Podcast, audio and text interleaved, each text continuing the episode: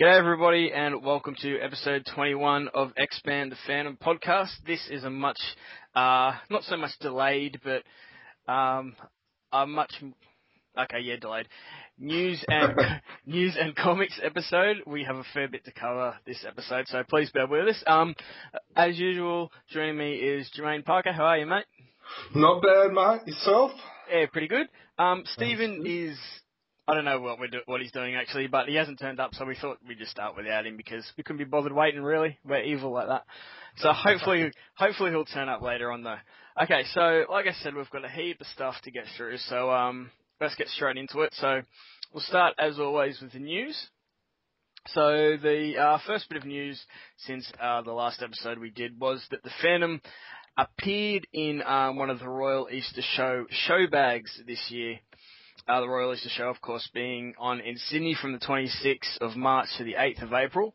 Now, unlike previous years, this wasn't an actual Phantom show bag, but it was um, a comic collector's show bag, which featured heaps and heaps of um, episodes of the Phantom. There were six episodes, uh, sorry, episodes, six issues of the Phantom in um, in the show bag.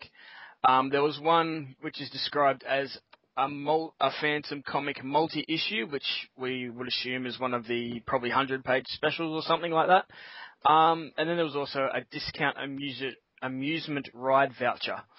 Um, and all that you got for about eight bucks. Um, I didn't actually attend the Easter show, Jermaine. Did you go? No, not yet, mate. Um, when Abby gets a little bit older, I'm sure I'll be going to um, all the royal shows and everything like yeah. that. I suppose um, it'd be a bit of a trek for you too, being in Sydney, seeing you're in Perth. Is there anything in Perth of a similar type of thing? Do you guys? We have the Perth Royal Show, which yep. is later in the year. I think it's like October or something. So I'm assuming we may have it then. Yeah, so you guys might get similar show bags. yeah. Stuff. Cool. Well, um, yeah, I, I wasn't able to go, so I didn't get it. But from looking at the very small description on the Royal Easter Show website, I'd say they'd probably just be random Frew issues. They didn't give any mm. issue number or anything, so you know, if you missed out on it, I wouldn't get too worried because you've probably got the issues anyway. Um, yeah, from from memory, in the past, it's always been past like issues that they, you know, no one didn't buy, so they needed to um kind of you know, fill up the, uh, you know, get rid of them and stuff. Um, back in the early 90s, they used to reprint them. Yeah. Uh, and they would have like a little, near the, instead of next to the M on the Phantom where they had kind of like the year and stuff, it would have like promotional reprint such and such and yeah. stuff like that. And show bag edition and things like that, wasn't it? Yeah, yeah.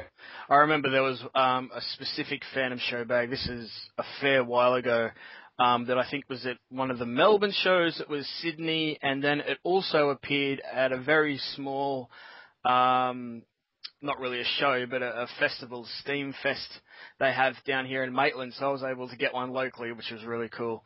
Um, and it had, I think, it had a Phantom comic, a ring, a gun, a plastic cup, and I think there was something else. Oh, the torch, the skull brooch torch, and as well. And to get and that, lots of money now. Yes, if you if you can find it now complete, it's worth a hell of a lot of money. Of course, when I bought it, I was young, so I played with it, and now the stuff's not worth anything. and I stupidly tried to put a hot hot liquid into the plastic mug, and it cracked. But you know, you do that when you're young.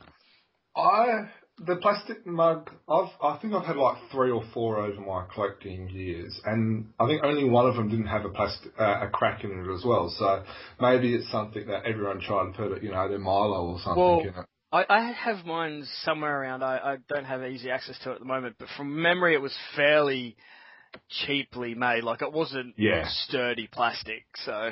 No, it wasn't. But still, it's, it's kind of cool if you if you have one in your collection from back in the day. Yeah, definitely. Um, so the next bit of news is possibly the most interesting, um, possibly the most exciting that we have, which is Billy Zane possibly working on a Phantom movie um, sequel or reboot.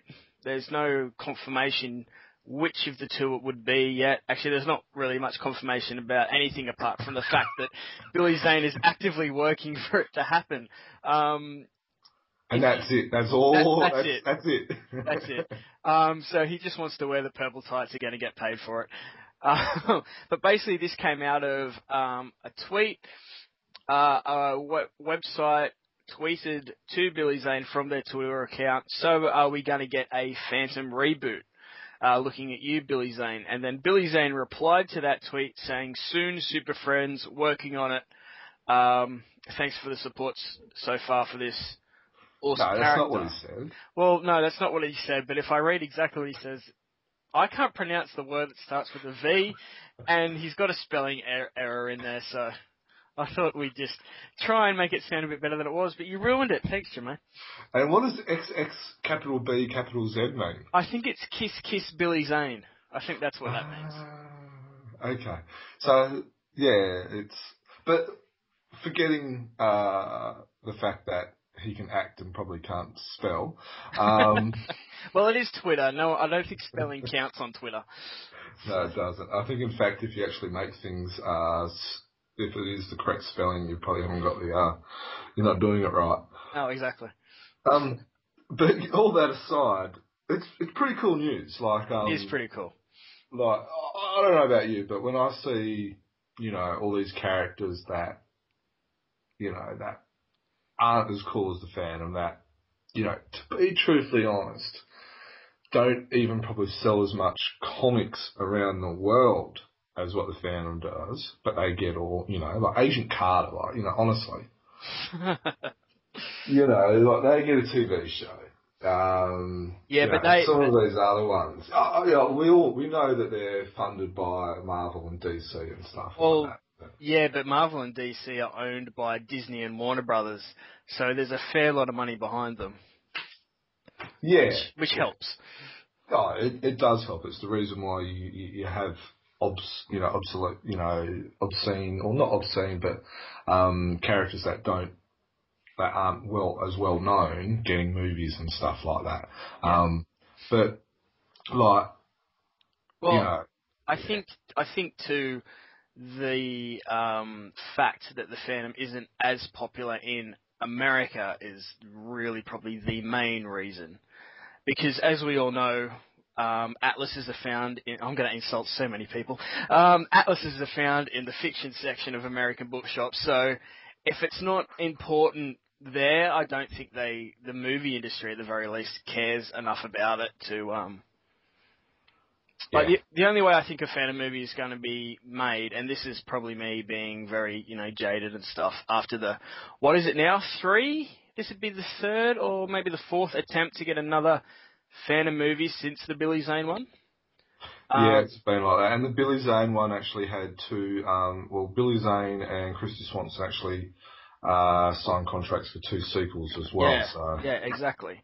Um, so unless my, the jaded part of me feels, as much as I would love another Phantom movie, the jaded part of me feels that we won't get one unless some movie studio goes, oh, look how successful the Marvel films are, the DC films are. What's a character that we can use to hopefully cash in on this?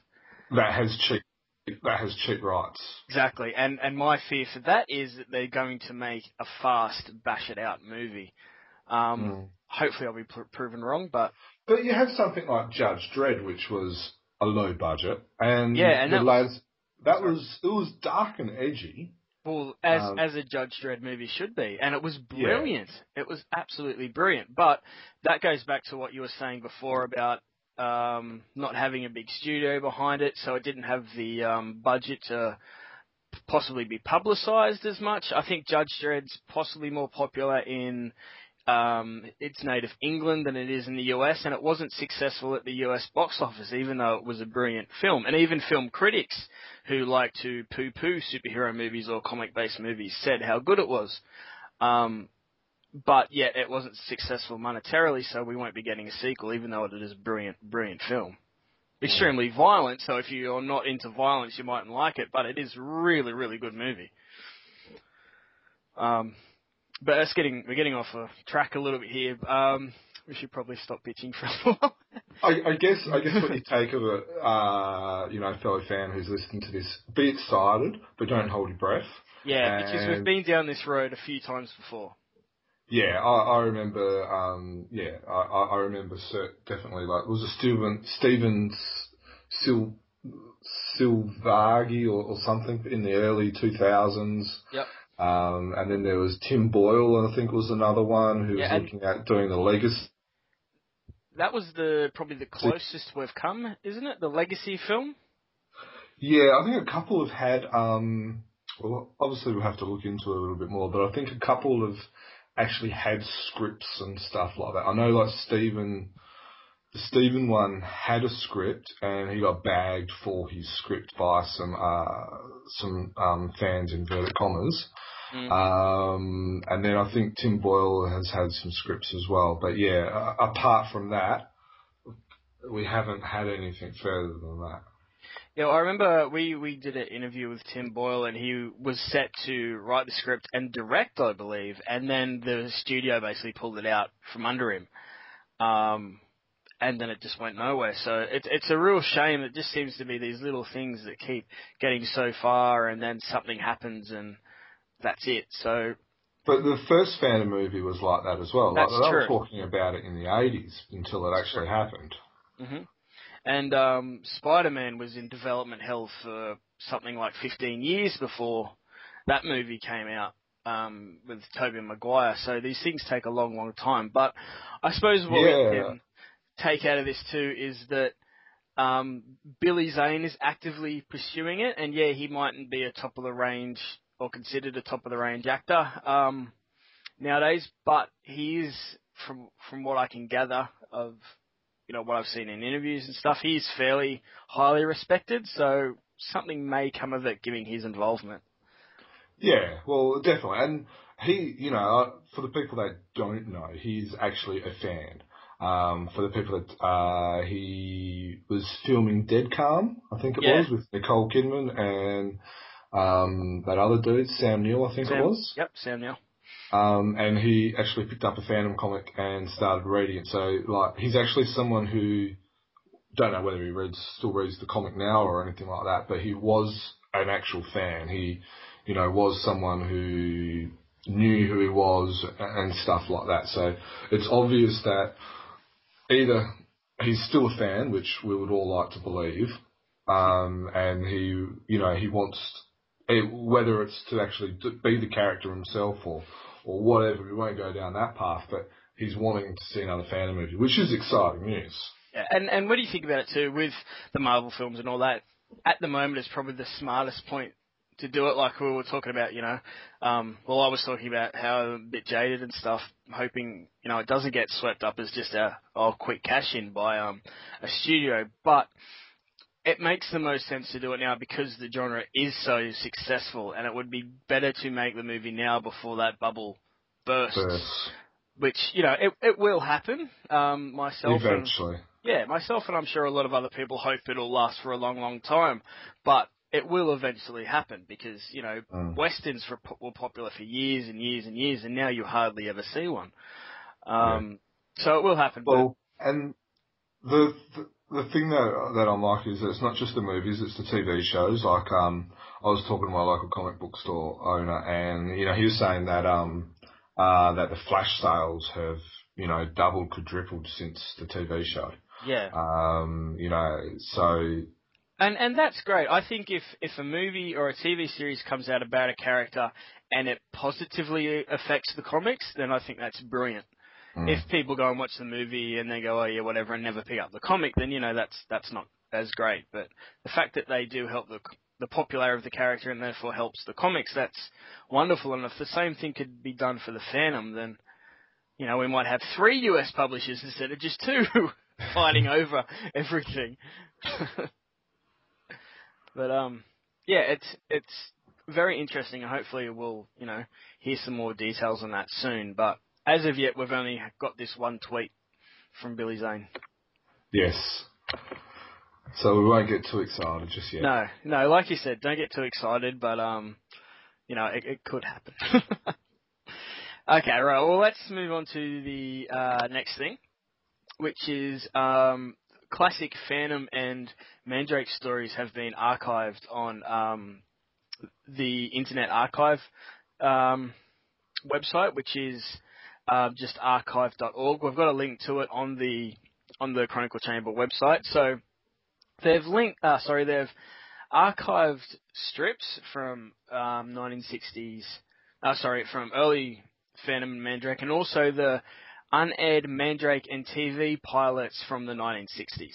Now, I'm going to sound really, uh, really bad here and say I didn't even know there was an unaired Mandrake TV pilot from the 60s. I knew about the Phantom one, but I didn't know about the Mandrake one. I knew there was the uh, serial that would show, you know, at the cinema before the news or the main feature or whatever, but I didn't know that they had tried to make a TV series. So that was that was news to me. Did you um, Um, know about all this stuff? I think I did know about the Mandrake one, but I, to be honest, I'm not a huge fan of Mandrake. Like, um, I used to collect the comics and all that, but when with university and and stuff, I've just kind of not bothered. And I really only collected it because you know it was you know Lee Falk as well. But yeah. So was that Um, the Frew issues you got? Uh, I had some Frew ones, had some Indian ones, and I had a couple of other ones as well that you kind of pick up at the same time because most people, um, you know, when you're picking up a heap of Phantom comics, a lot of the time the Frew one or the Mandrake ones are kind of chucked in in the same pile. Yeah, yeah, exactly. Um, I've got a few of the, well, I've got all of the uh, adventure books that were published. I think they were published in Australia by um, oh, the the better books, you know, their landscape. Um, so I've I've got those, and that's pretty much my only um, exposure to Mandrake, except for one or two um, little strips I've seen here and there. But I, I quite enjoy the character. I'm I, we've sort of mentioned this before. I'm a bit more into the magic and sorcery stuff than, than you are, so that probably, you know, it's probably more up my alley than than yourself. But I I enjoyed it. I must admit, you know, it's kind of like, I suppose even early Phantom. Some of the stories are a bit um, hit and miss, but some of them are really good. I would like to um, see a collected edition of them. If they released a, a collected edition of Mandrake stuff, I'd definitely buy it. Um, yeah, I, I'm quite interested in this. I'm thinking of either going th- through and downloading all the um, Mandrake stuff and just reading it slowly because I haven't read a lot of Mandrake things. But that's great for people that haven't seen seen it, like myself with Mandrake, and anyone that's kind of new to the fandom who haven't hasn't read the early stuff. Well, they don't have to worry about getting a letter from um from uh some some provider saying that you know they got to pay some fee or something if they uh, want to download and read them. Yeah, exactly, exactly.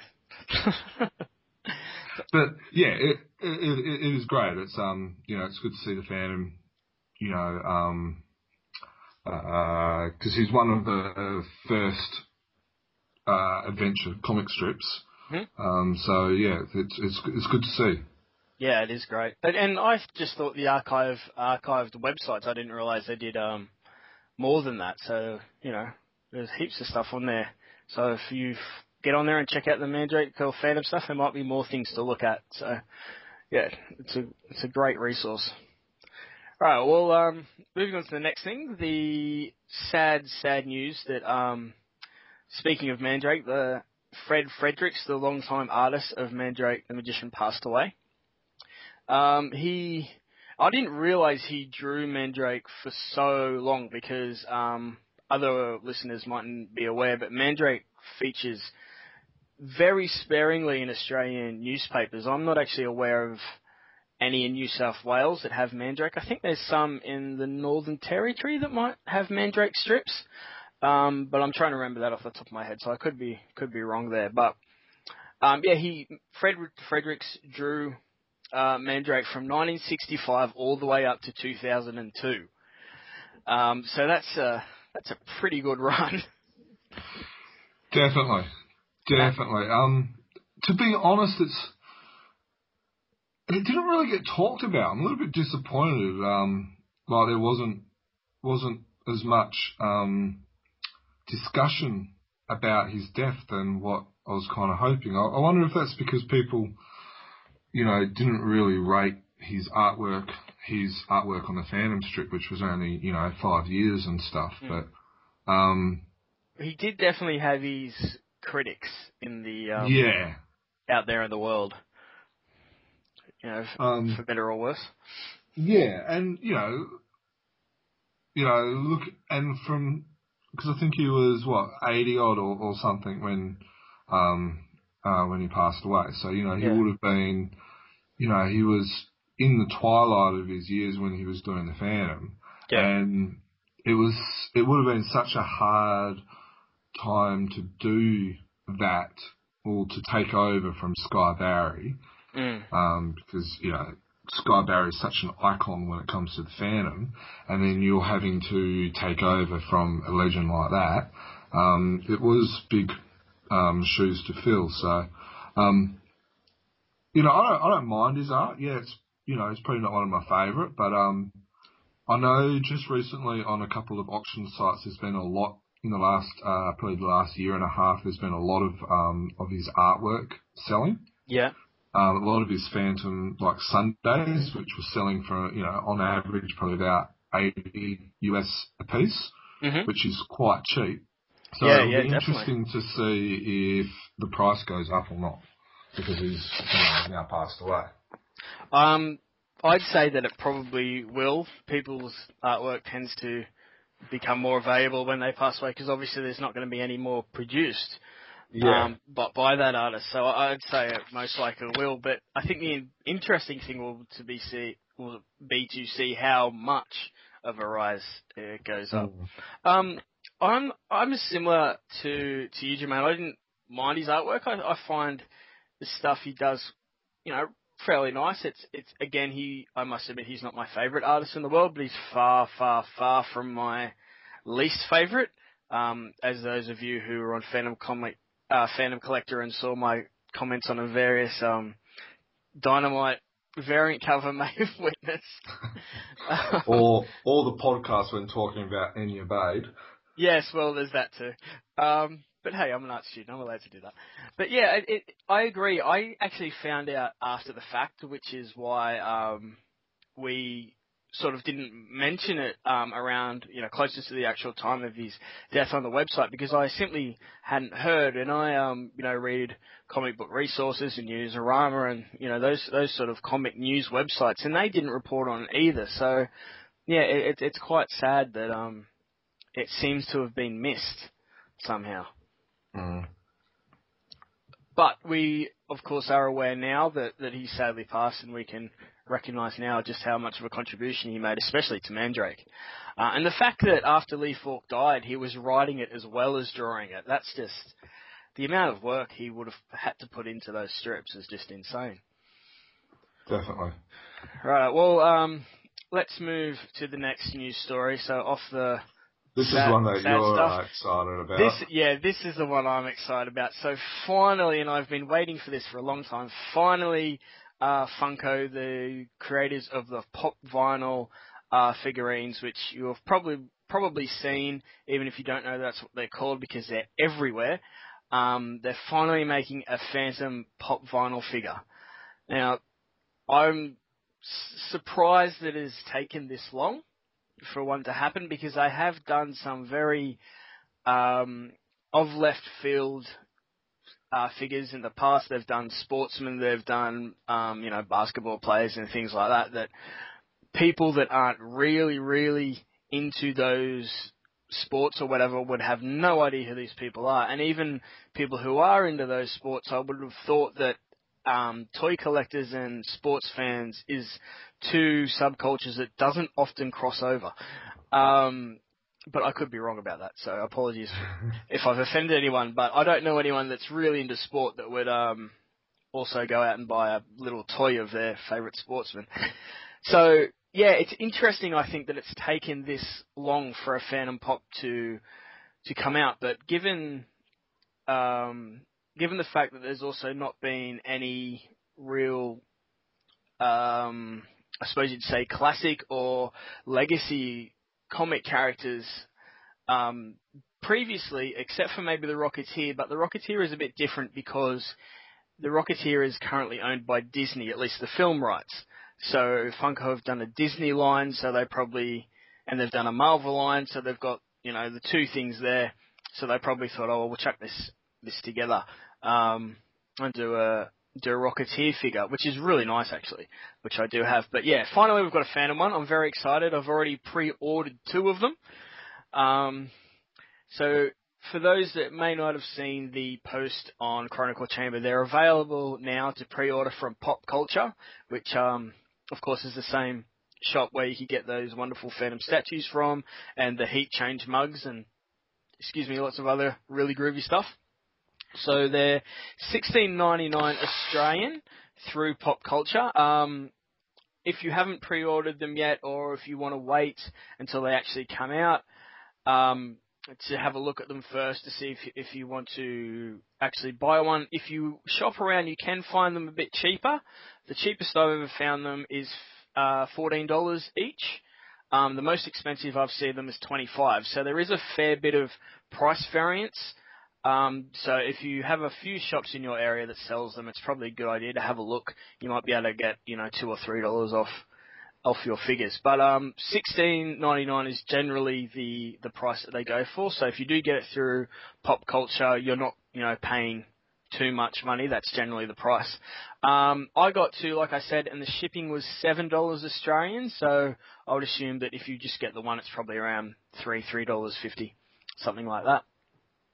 Um, something else which also is worth mentioning, if you haven't read the news article on this, Funko tends to retire their figures after a certain amount of time. Now that can um, be due to any number of reasons. They're not selling as well as I hope. The license is expired, or they want to focus on other lines, or in some cases, such as particularly the Marvel ones, um, they re-sculpt and re-release them to better match, you know, movies or um, redesigns in costume, things like that.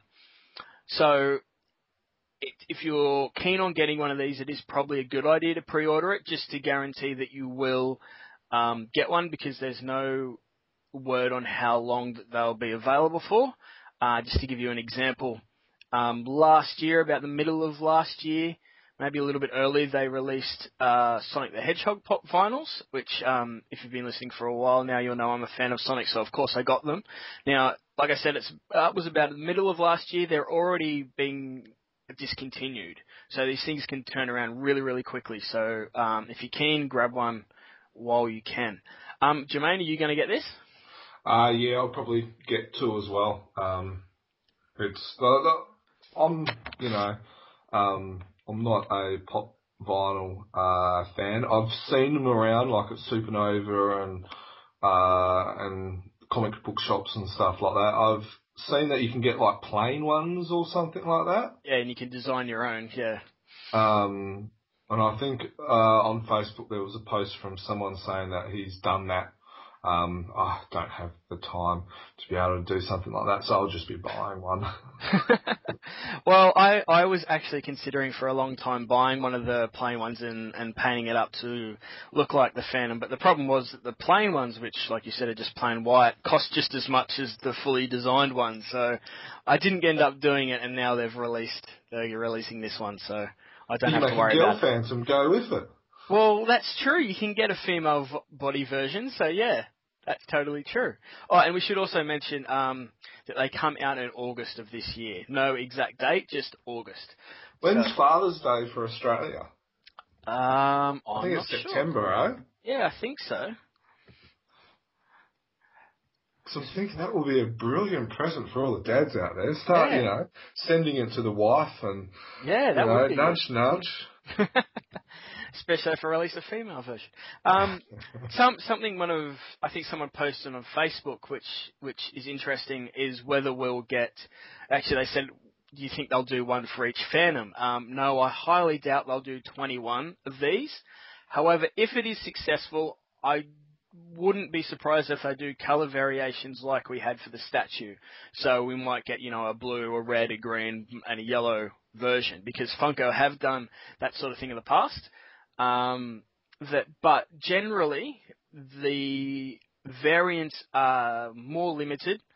um, than the regular one, and they go very, very quick. And also, they are generally only sold through or easily to get through specialty retailers like comic stores, and um, I think EB Games is is considered a, a, specialty shop or a special retailer for Funko now as well. Um, of course, if that happens, we'll let you know. Um, there is no information on that as of yet, and like I say, it'll probably depend on how well the original one sells, but it is a possibility. Nice. So yeah, it, I'm very much looking forward to it. It should be a lot of fun when that comes out. All right. Well, it looks like uh, Stephen has joined us, so we're just gonna um, bring him into the conversation. You there, Steve? G'day. How you going, fellas? Not hey, bad, mate. Great to hear you. We are live on the podcast. oh, thanks for having me. Thanks. For, yeah, it's been a, one of those afternoons. yeah, that's that's fair enough, man. We can understand that. We can understand that. Right. So we're just to catch up. We're pretty much covered all the news. Um, yep. We're just going to go, uh, just about to go on to the new comics. But just um, before we do that, I'd just like to make a really quick mention that this year, on the 6th of April, marked nine years since um, Chronicle Chamber started. Humbly, back oh, as just a forum. Yeah, nine years. So nine I didn't make years. a big song and celebration next year. Well, I'm thinking about it. I didn't make a big song and dance about it this year because it is nine. It's not the big ten. Um, but yeah, I'm, I'm considering what we're going to do for for ten years next year. Maybe we'll I don't know. I actually have no idea what we'll do, but I'm thinking about it. But I just wanted to mention that yes, it has been nine years, and thank you to everyone that um, has visited the website and listened to the expand, and especially those people that have been visiting from day one. There are a couple that were there when it was just a, a message board and are still visiting the site. So thank you very much to to all those people. Rightio. Well, let's get on with the comics. So the very first thing I think we should talk about is um, very exciting for uh, the people of Serbia. They're getting their first Phantom comic in oh a long a long time. They're finally getting uh, their own Phantom comic now. Jermaine, you know a little bit more about this than I do. So do you want to tell us uh, okay. what's going on with this? Yeah, well, first of all, for the people that don't know, Serbia was a part of uh, Yugoslavia, I think it was. Mm-hmm. So Yugoslavia had Phantom Comics, um, but since their independence, they had they've had one other magazine, I guess you would call it, which had a pile of um, which had some Phantom strips in it. I think there was about six or seven issues, but it was kind of like a kids one. You know those Kids Zone comics magazines that you get in Australia, which has got you know puzzles and yep. this might have a couple of pages of comic strips and stuff like that. It's it's like that.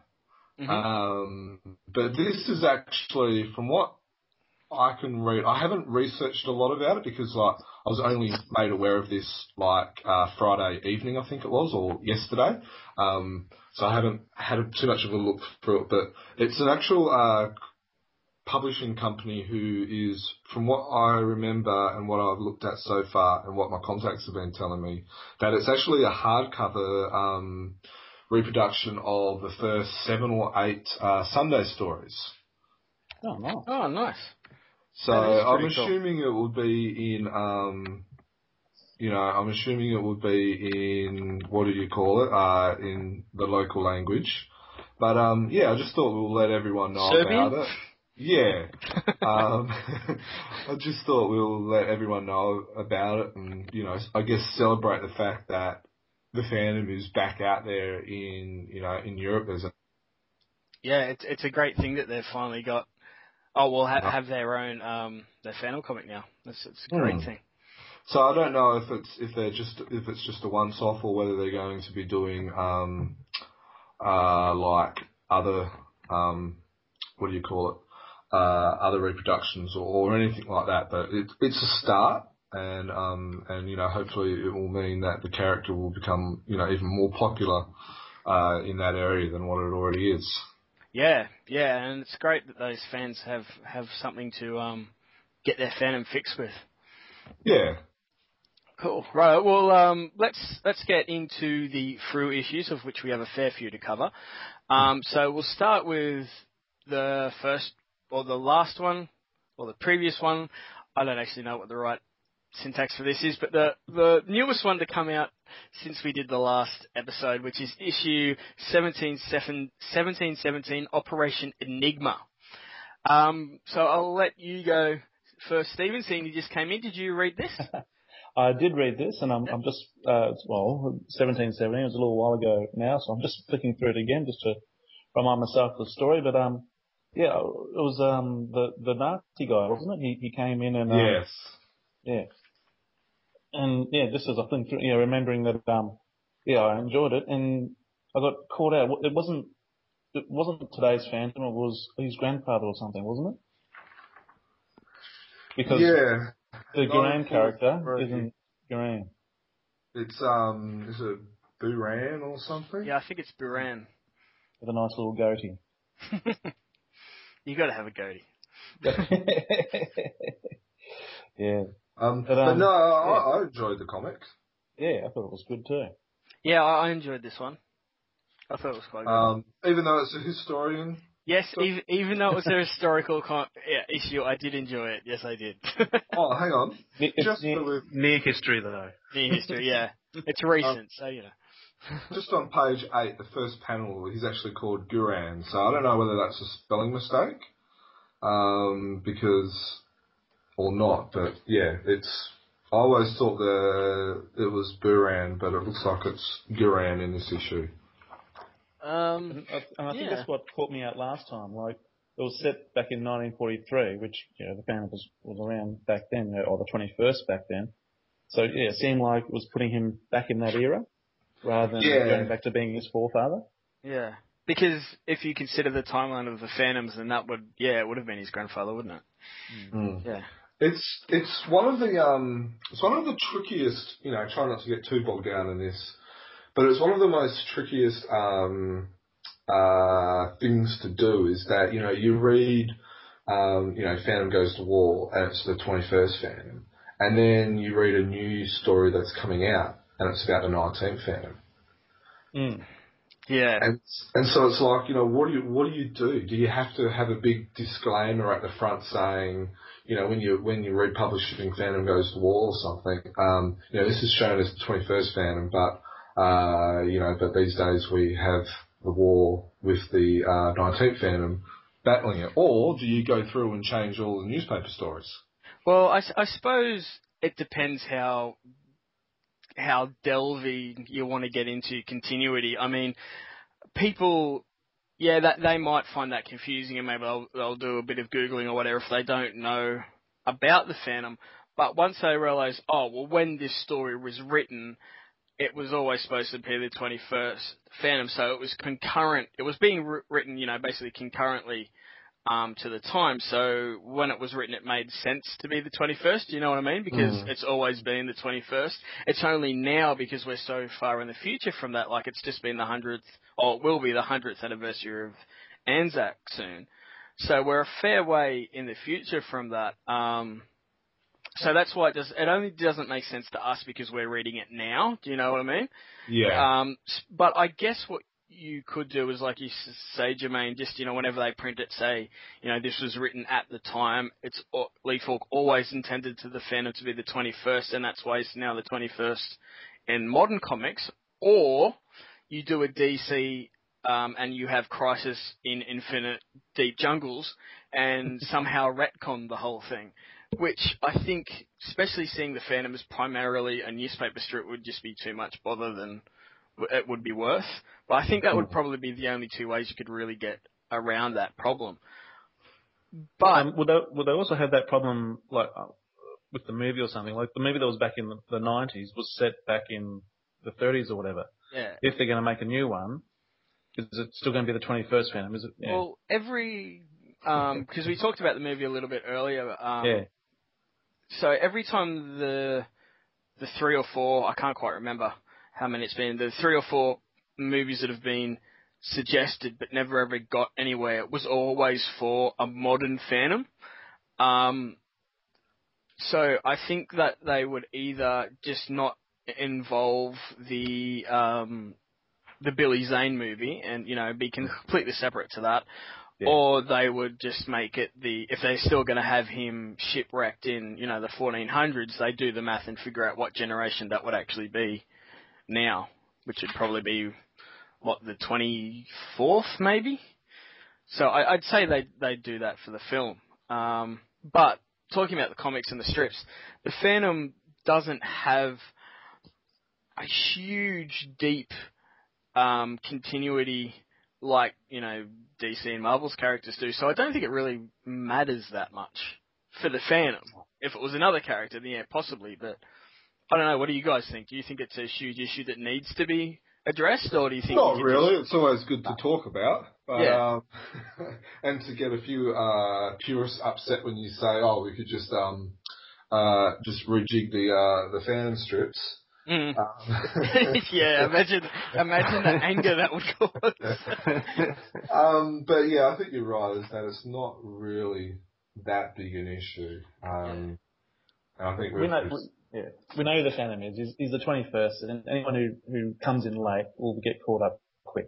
exactly. yeah, yeah, Exactly. definitely. Um, something else interesting about the story um, is towards the mission station. You know, the when they've like you know rowed the boat. Is that the same one that Kate Somerset was on? I was wondering that myself, Oh, seeing yeah, it was I- run by the nuns. I didn't actually think of it. And that. it's like offshore as well. Like they've got to get a rowing boat to go up there, and it's it's got you know on page twenty six, you know the guys going up the stairs, which look fairly similar.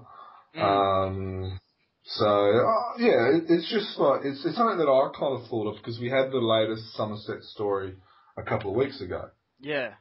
Yeah. No, I didn't. weeks prior. I didn't make the connection when I was reading it, but now you mention it, yeah, it, it might be just you know a little nod to it or something, or maybe it is Yeah. you know something in there the for the same- I think it's the s- it's the same creator team yeah. Yeah. and Spadera or Mhm. Spaderi or however you say that.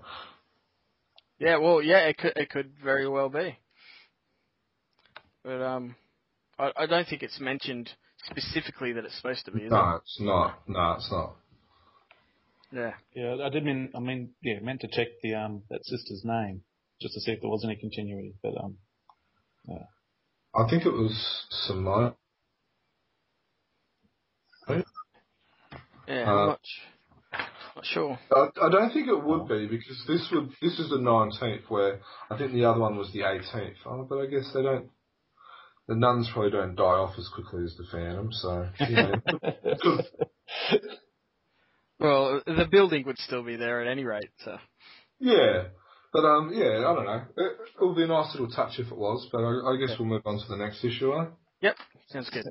Right, so um, the next issue, 1718, is Blood Red Sea. Um, I actually didn't. I have got it, but I didn't get around to reading it yet, guys. So I'll let you you tackle this one. Um, did you did you get it, Jermaine? Yeah, I got it. It's um, uh, it's I actually enjoyed it again. Like to be honest, some of the stories that we are discussing are probably some of the best stories we've, like the best stories we've had together for a while, if you know what I mean. Um, and they're all new stories as well. well, Apart yeah, from- apart from the, um, Replicant The series, which- series, but everything else is new. Um, yeah, and I, I really, I'm really enjoying this. I really enjoyed this story. Um, from 1021 or something, which was the Doomsday weapon. Yep. Um, and it kind of does a little bit of an intro on it and stuff like that. Um, but yeah, did you enjoy it, Steve? Yeah, I'm just reminding myself again, looking through it. Um, got the pirate. Oh yes, the pirate, and he was trying to find himself um, a safe haven, but um, yeah, the the pen came a knocking and everyone turned him over. Is that? Yeah. Yeah. The Phantom always That's seems it. to do well when it's when it when it comes to like um you know like pirate ships and Oh. stuff like that. The, the, the seafaring adventures are, are, are often good, but yeah, this one's got his, um, it's the Phantom and his son, and they play, Yeah. play a couple of little tricks there on, on the um, on the superstitious pirates. That's right. It's always it's always fun when when they start playing tricks on the baddies. I always love that. Well, it's it's it's what makes the Phantom so good, I, I guess, is the fact that you know he, you know, he, he, you know, he could quite easily just go in and just, you know, knock them all out and all that. But it's so much more fun, you know, striking that fear and you know and stuff because I guess it's that it's that fear and that superstition which create which is probably his biggest weapon. Um, yeah. You know, I remember a story. Oh, what was it? It was the ghost. I think it was seven three one or something, where he refuses to punch him, and the guy's shooting bullets into it and he's going through this conversation and it's like, no, to be able to show him that bullets don't affect me is going to be a, bigger fear than actually just punching and knocking him out. and it, and it is so it is so true that you know the, the aura of the, you know that he doesn't die, that you know that he always comes after you, and there's that skull and, and, stuff like that. It it um it it's probably the Phantom's biggest weapon.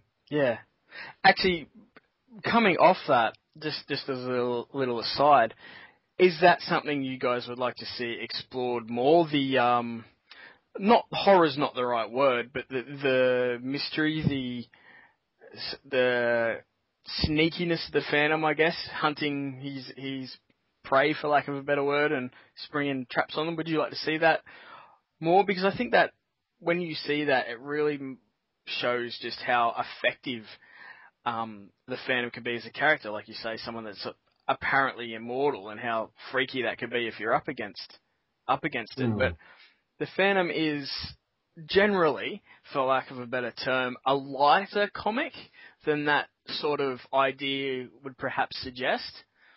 I don't think it was always a lighter comic. No, it, it has become lighter over time. That that is true. That is true. Um, like if you read the Ray Moore stories, they're quite adult. Yeah, and his um, art's quite dark and, and gritty as well. Yeah, like some of those stories, like you know, uh, and even Wilson McCoy to an extent at the beginning of his uh, reign, when he basically was told he had to copy um, Ray Moore's style, even that was still dark and gritty. Yeah, that's true.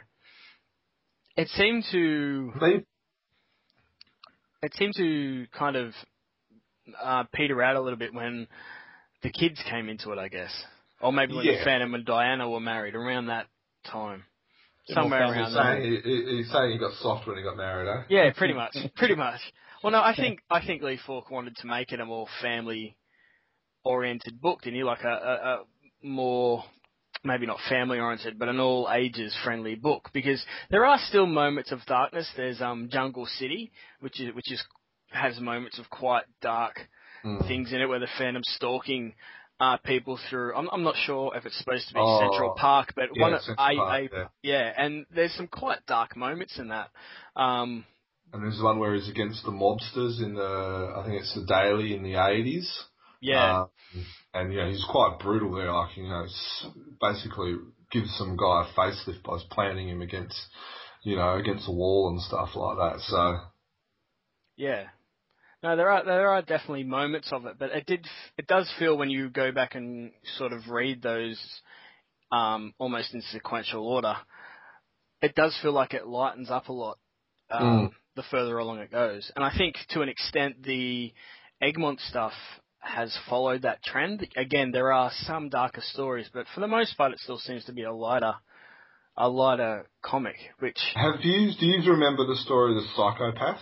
Yes, I do. Yes, I do. Um, do you remember that one, Steve? Uh, no. Well, talk about it, and I probably will. it's um basically I can't remember the issue number. Uh, sorry, fans. Um, uh, but basically, it's a guy who's being interviewed by um, by a doctor, and he talks about uh, his battle with the Phantom, or some, you know, he doesn't doesn't call him the Phantom because it's actually talk, telling the story from his point of view. And there's like about eight of them, and they've kidnapped they're in a they're in the jungle and they're ch- being chased by the Phantom, and the Phantom picks off one by one, and mm. and he, you know totally messes with them and basically sends this guy insane. It's it's a real gritty story. It's like it's like you it's like you're almost reading a Batman comic. Yeah. And um, just for reference and for Steve, it's issue 1194 through 1194, released in 1990. Oh, I that one. Well, there you go released in 1998. Um, I I love that issue, and I think you know pe- people like we were talking about before, some of those hardcore fans I don't think like the um, comparison between the the Phantom and Batman, which is fair enough. But I think you do need not all the time, but occasionally need that twist of um, perspective, that different look at you know what this hero is doing to people. because It's like he's had a bad day or something, and he's just like, actually, Yeah. I'm just send this guy to the mental institution. I've had Yeah. enough. yeah, but but it's an interesting way to look at the character. And there was um, a Moonstone book where they did a sort of similar thing, not to as good effect, but um, I, I I I quite enjoyed that just because it's a different way to look at the character, which I think keeps things interesting. But yeah, Hmm. it's really worth reading if if you do have that issue or if you can track it down. No worries. So I guess the rivals. Yes, the rivals. Um, this this was an interesting issue, um, but a good one I thought. Did you guys Yeah. enjoy it? Yes. Yeah, I, I, I loved it. Um, uh, I, I really, really enjoyed it. Now, the reason why I liked it is I've I've been enjoying Philip Madden's work lately. Um, I think his first one or two wasn't the best, um, but you know, like we said, you know, is um, uh, is probably you know getting a handle of the character and stuff. But what I liked about it was that Kit and Heloise aren't brats. Well, Heloise still is a brat, um, but Kit's grown up heaps. Well, she's a Um, teenage girl, isn't Brat the definition? Yeah, well, I guess so. You're a teacher, so you would know. Yeah, what you've got to look forward to, mate. um, but Yeah, me and my yeah, wife um, just discussing that. We're, we're lucky we've got sons. yeah, but um, but yeah, it's I, I really enjoyed the story. Like it, it was a great story, and I really probably the best thing I liked about it was the fact that Kit was actually behaving like the son of the Phantom. yeah, You know, oh, I don't, I don't know what is it, but it really, it really, really irks me when you're having um, stories by, uh, you know, by, you know, by other character, by other writers, and they do Kit as this stupid, you know, brat that just needs a good old smack. And, you know, but he's got his head screwed on right with this one. And it's Yeah. Heloise that's the brat in this story. I, I actually quite like the twist. Maybe it's just because I'm against feminists. But, uh, Oh, don't say that, man. We'll get so much hate mail. But yeah, so what did you guys think about it? I, I Um, really, I really liked it. And I have to agree with you that it did, does irk me sometimes when they make Kit out to be a bit, maybe not stupid, but a bit naive. Um, not, not that I think he needs to be the cleverest of the two twins, but I think they made him a bit too silly, um, in, in some of the previous stories. Um, but I, I really liked the interaction between the twins because we've all, always seen them as, you know, very caring um, and loving of one another, which is fair enough because they're twins. But you know, they want to prove that they're the best of their father, so they can take over this, um, you know, this legacy. And you know, we we know as readers that, you know, it'll probably end up if the creators ever decide to do it, it'll probably end up with both of them being the Phantom. Um, Yeah, just to keep the feminists happy. Seriously, man. um. Anyway, um. Yeah, it'll probably end up with both of them being the Phantom, but I, I liked that. I liked that they had that competition because you know if you have a brother and sister, anyone that's had siblings will, will know this. You always compete with each other, whether you, you know, are, are just aiming for the affections of a parent, or just want to prove that you're better than the other sibling, or just want to do it to you know annoy them. You know, there's always going to be that rivalry. So it's it's nice to see that part of the relationship rather than just you know them fawning over each other and hoping that the other one's okay and all that sort of thing, and being And when it- useful. yeah. And when it came to it, they actually did, well, they were sacrificing themselves for the other person as well. Yeah, they woke up to themselves and went, "Oh, I did something probably a bit stupid here. I better go and sort it out." Hmm. So, yeah, no, it was really good. It was really good. What did you think, Steve? Yeah, no, I really enjoyed it, and yeah, everything you've just been saying, I, I, I agree with. Because something that well, creators and writers need to remember is they're, they're both being trained by the Phantom. They're both going to, you know, have these physical capabilities. They're both going to have um, good decision making. You know, they they both they both should have their heads screwed on. Yeah. But Yeah, like you said, they're they still are still kids. they're brother and sister. They're still kids, and they're going to make a mistake. And Yeah. it's good to balance it out. Um, it's good to balance it out rather than Kit always being the one that's going to get into trouble and Heloise and and the fam have to rescue him or whatever. Yeah. This time it's it's um, Heloise who's done the done the wrong thing while Kit's you know out there putting himself out there in danger, and then he gets into more danger. And but yeah, Yeah. Yeah. I agree. What do you think of the art, guys? just flicking through it, I'm, I'm enjoying it. I like I've just flicked through the part where um they're in the hideout and the Phantom he's he's crept in. The guys lit the match, and all of a sudden, you know, there's the Phantom, and you know, the, the two blokes got no idea, except for the guy with the um with the match, and well, you know, they still don't have any idea that they'll have a splitting headache. Yeah. No. it's I, just they're nice and dark and bang. Yeah, I, I thought it was really good. I really liked the artwork as well. It was quite nice. Um, something I thought was really interesting um, is the way they drew Heloise. Like you could have, she's supposed. I don't think it says in there how old they actually are. Does it give an actual age? I don't think it does. Does it? No, but they're No. definitely like she's got boobs, so she's definitely not like twelve or thirteen. She's probably what 15, 16. Yeah, I, I thought they were. Pro- she was probably around that that age. So I found it interesting that they drew her. Um, and I, I, I don't mean this in a de- derogatory way, but they drew her kind of plain, like she just was around the house sort of thing. They didn't have, you know, this, yeah, they didn't have this long, flowing, beautiful blonde hair. They, she did, wasn't wearing, you know, Well, that's a good skimpy outfits and stuff, which the Phantom has never really been about. But she's still a teenage girl, and you know, if we're being, um, if we're being, you know, You're trying to think of what words you can say without getting us into more trouble. No, I'm trying to figure out how to say it without. Yeah, okay, get us in more trouble. But if if we're being, you know, sensible, when you're that age, it's you know when you the sexuality of your personality is kicking in, so people tend to of that age tend to make themselves look good. But the fact that she hasn't, um, or they've drawn her, whether it was intentional or not, um, haven't drawn her to be, you know, this beautiful teenage, you know, pin-up goddess or whatever. I th- it for me reading it, it it made the character even more grounded. Like I think someone that's the relation of the Phantom is going to be.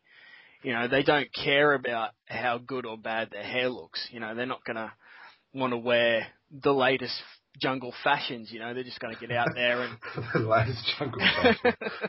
um, they're just gonna get out there and you know do their thing. And Is this Like- loincloth in season? Oh, yeah. And sometimes they have beads on them, and sometimes they don't. But that's what I mean, you know, the way they've drawn her, it was like that they, she doesn't care about that sort of thing, and I thought that was, again, it might have been completely unintentional, and I'm just reading more into it than is actually there, but that's the impression I got reading it, and I thought that was, that was a really nice Mm. touch, that they've made her grounded and not worried about superficial things like so many teenagers are.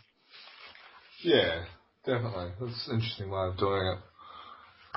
Right, so well, let's go on to the uh, the next issue, which is um, another of the collector's replica issues. So it's collector's replica number four. Um, did you gu- you guys would have picked this? Oh, well, Jermaine, you would have picked it up to keep the collection going, wouldn't you? Yeah, I picked it up, um, but I got nothing really to say about it. No, I think you and I have definitely covered our opinions on it already. What about you, Stephen? Do you have anything you want to mention about it? Did you pick it up? Um, yeah, I picked it up. I, it's, um, I don't know how to say it, but usually when I pick up a new Phantom, I read it within the next couple of days. But for some reason, it only took you till la- last night actually was when I opened it up and, and read it.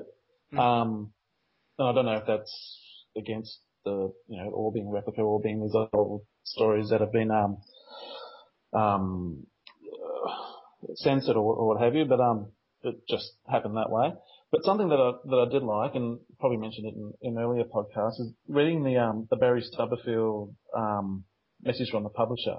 Mm. That, I, I Mm. really enjoyed that. Um, and put me in a good frame of mind to to read the the comic or the comics, the stories. Um, and I did read this after I read the latest one, A Plague in Venice. Yeah. Um, I'll discuss that one more when we, when we get to it.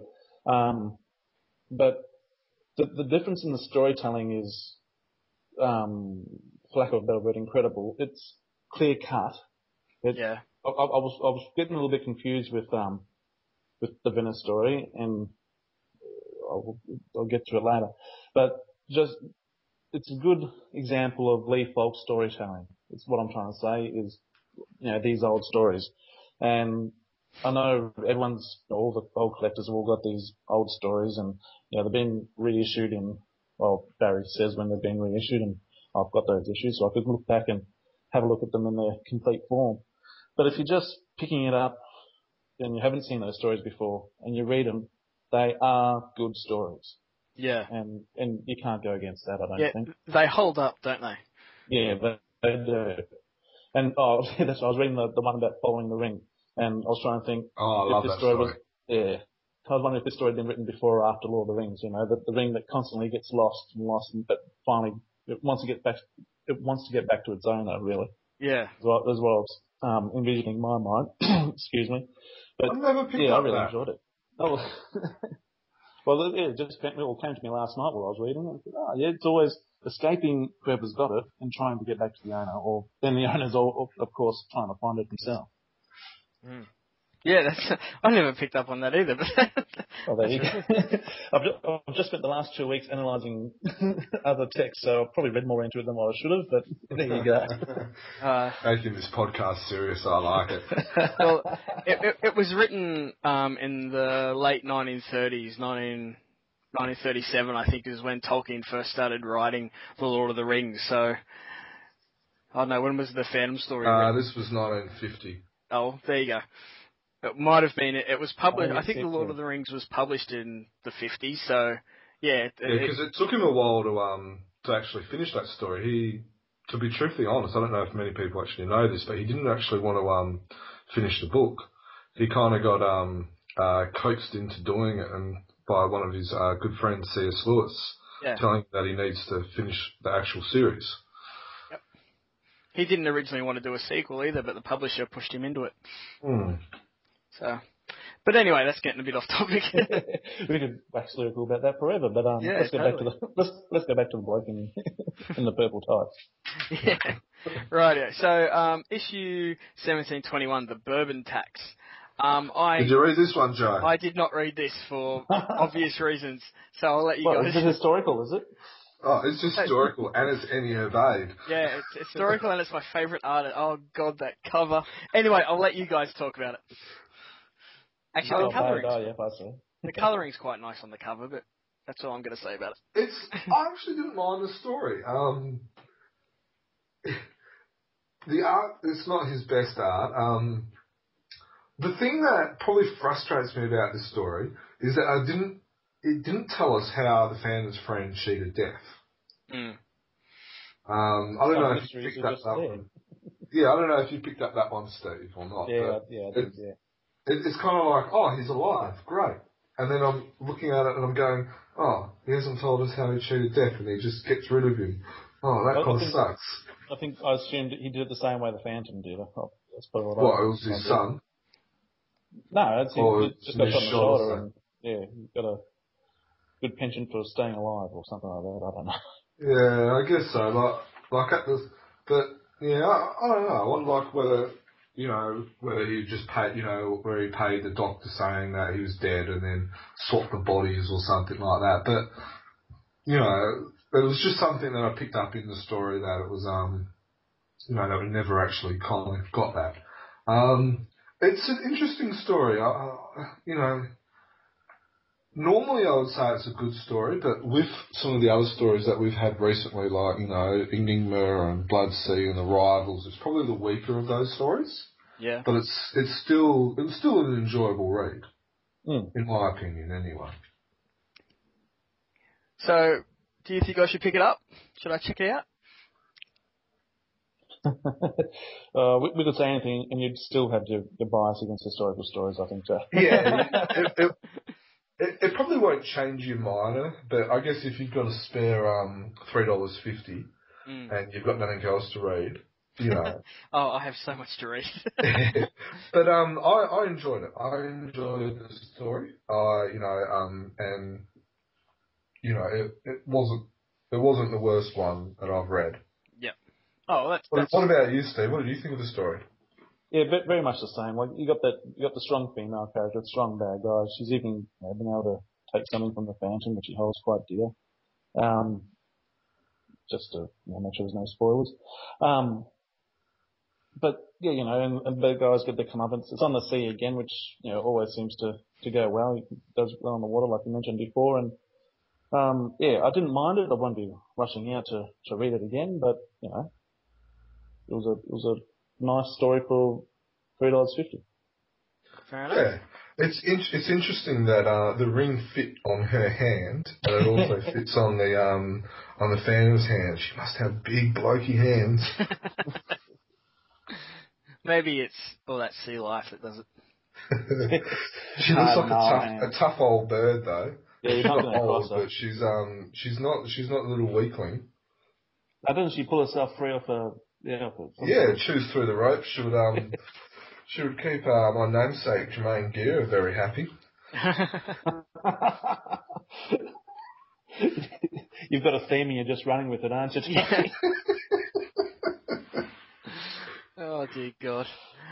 Anyway, moving on. Okay, so the last true issue we have is 1722, A Plague in Venice, which um, is sadly Hans Lindahl's, uh, Lindahl's, I think his name is actually pronounced, last story. He's um, arguably one of the most celebrated um, Swedish Phantom artists, or Egmont Phantom, Phantom artist is retiring um, at the age of 60. So it's his his last story. Now I have this issue. Um, Have I've you had read a, it? I haven't had a chance to read it, no, but I'm very keen to. I'm very. I actually only picked it up yesterday, so To be honest, I haven't picked up mine. Um, I've, this has just been a busy week. Uh, little daughter's are teething at the moment, so oh, that's fun. so uh, for those who have had babies, you would know that uh, not much gets done. Oh well, seeing Yeah. seeing two of us haven't read it. Um, what if, what if we just talk about the fact that it's Hans Lindahl's last well, I story? guess you've read it, haven't you, um, Steve? Yeah, I read it last night. Yeah. So so what did you think of it? If you can give us a spoiler free. Spoiler free. Yeah. Um, I, I don't want to, to taint taint you guys going into it, but uh, the the ones that we've just been reviewing, I'd say this is the weakest one. Oh, Um, it's a shame. nothing against the art or you know, it's it's you know excellent art and, and what have you. Um, but the Phantom, I think it's the second Phantom, and he's second guessing himself, and sometimes you know the Phantom will second guess himself, but he's um, he wants to wants to find himself a wife, and which we all Which every guy to do. wants to do. well, many we can't say every, but many would like to, would like to do. Um, and he just he seems a bit muddled, a bit not not at his best. Um, and there seems to be a lot of filler in the comic, you know, um, based on that. Um, but when the action happens, the action's great. But there's I feel there's a bit of padding throughout the story. Now the, the story's set back in um, well as it says, a plague in Venice, and it's Venice is plague ridden, and you can see it's, it's not a good place to be. You know, He's see all the desperate for a people- wife. He's trying to find one over there. Yeah, well, yeah. It's just the, the hand that you dealt sometimes, I guess. Well, may, maybe he thought living in a cave would be preferable to to plague-strewn Venice. Yeah, well, once, you've seen Plague Street Venice, look, a cave isn't too crash, it isn't too bad. Look like a palace compared to anyone. Any, any lady would, would would die to get there. But um, no pun intended. oh dear. this But, um, episode just keeps getting worse. But something that I, that I did find interesting was on, on the last page, and I'll throw this out there, and you guys might know a bit more about history than what I do. Um, the the wife that he takes, he, he does find himself a lady, and um, but calls her his first, and this is the second family, um, calls her his first wife. He ends up having four wives and it's the fourth who gave birth to the son, who becomes Wow. the third phantom. So Ah, I don't know how historically correct that is, or if they're just doing their own thing. But I thought, oh, okay, we've been, you know, just a nice way to to skew your view on things. It's right, yeah. What's happening here? Or was he kind of, you know, polygamous or something? So he's Or like Henry VIII, eh? They didn't produce sons, so he just killed them off. yeah.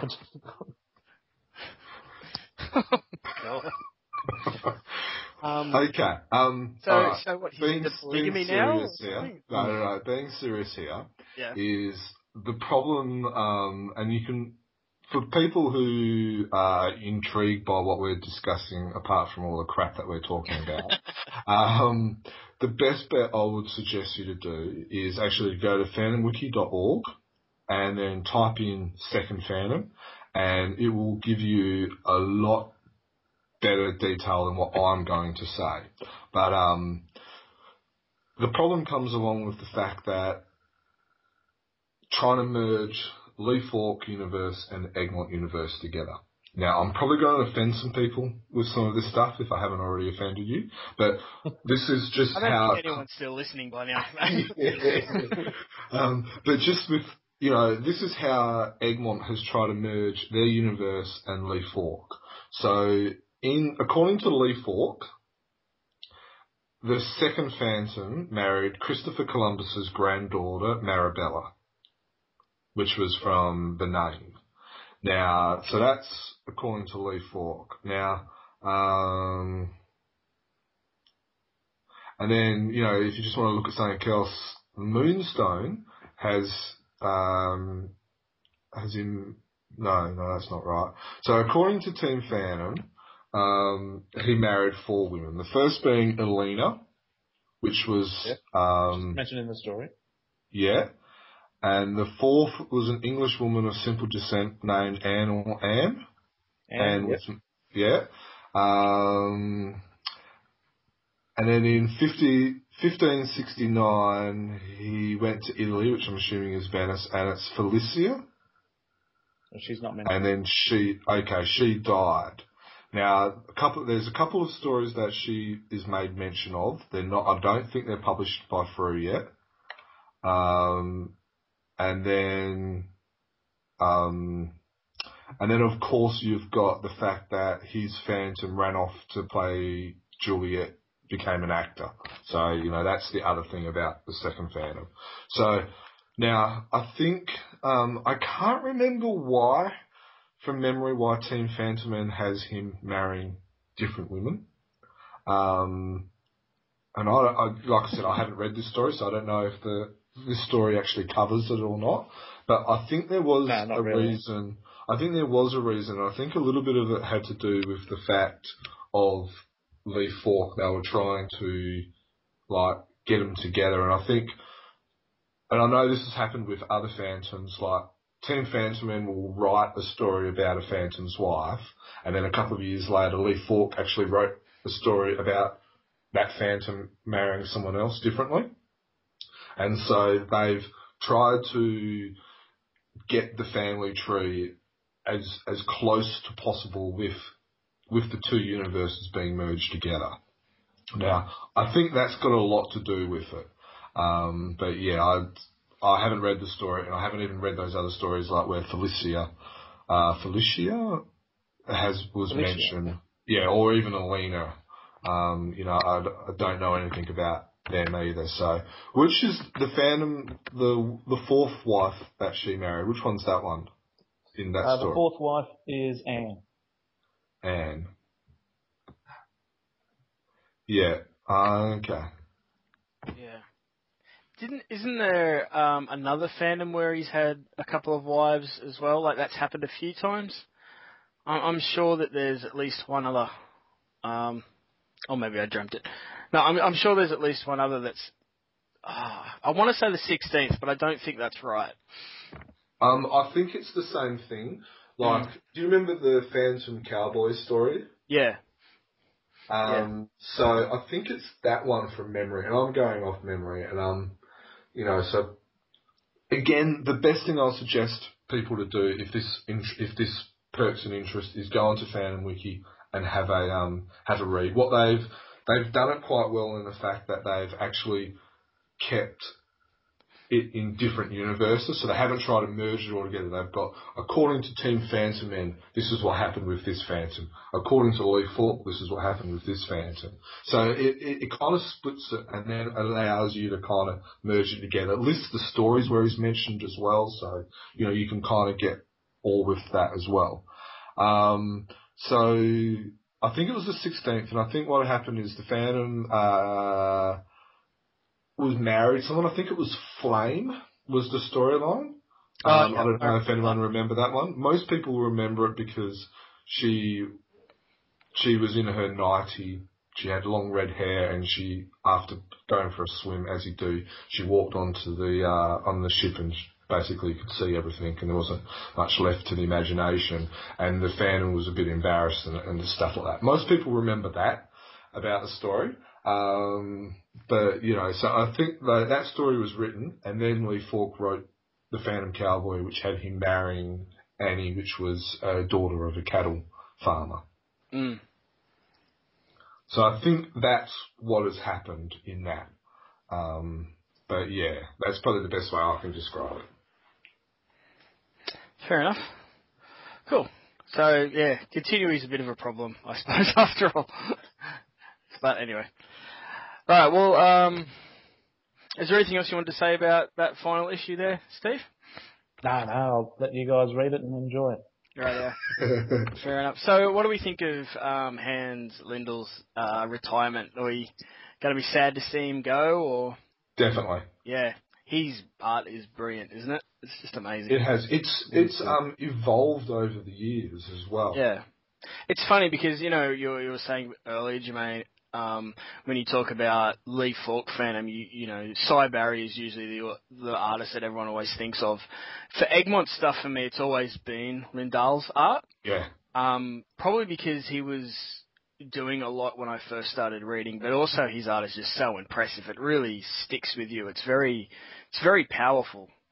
Well, Um, some of the best Egmont stories, and probably even the best Phantom stories, you know, you're looking at, I don't know if you've ever read The Devil's Brotherhood, um, The Beanstalk, Yeah. um, Beanstalk's The Rose brilliant. of Carrier, The Slaves Railway, Eden, um, Golem, definitely East End, The Iron Mask, um, Election in Bengalla, The King of Chicago, uh, The Oh, Setup, that's the one where he flips the car. yeah, that's Yeah. brilliant. That. That's just a Um, scene that always sticks with me, that one.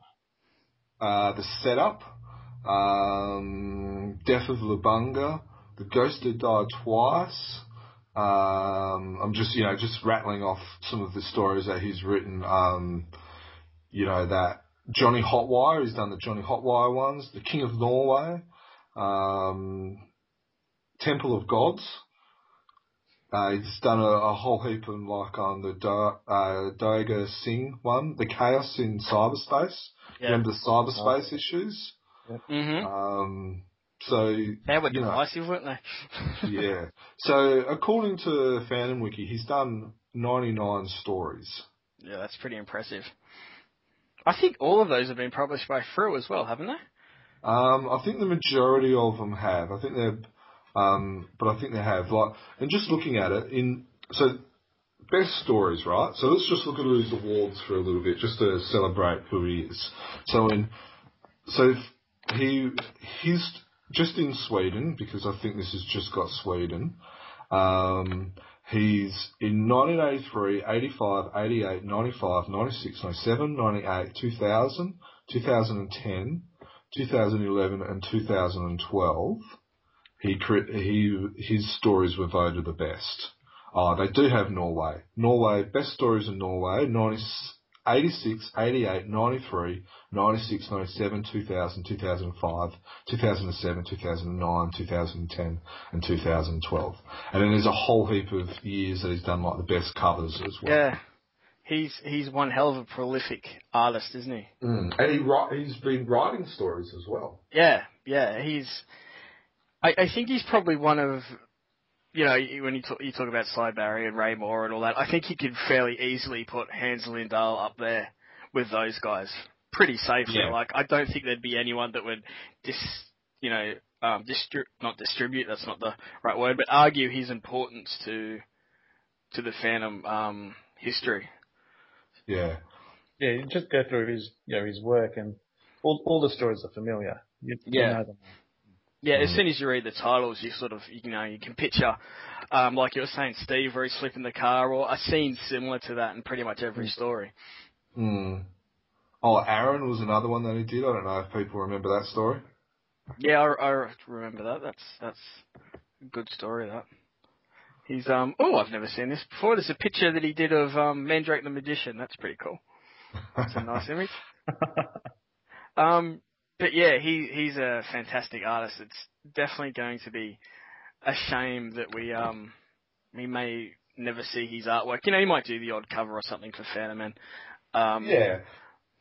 But So yeah. the guy, uh, uh, uh, Thomas, kind of let people know about it, and he made mention that there's going to be two Phantom art, two new Phantom artists that are going to be introduced to take over his workload.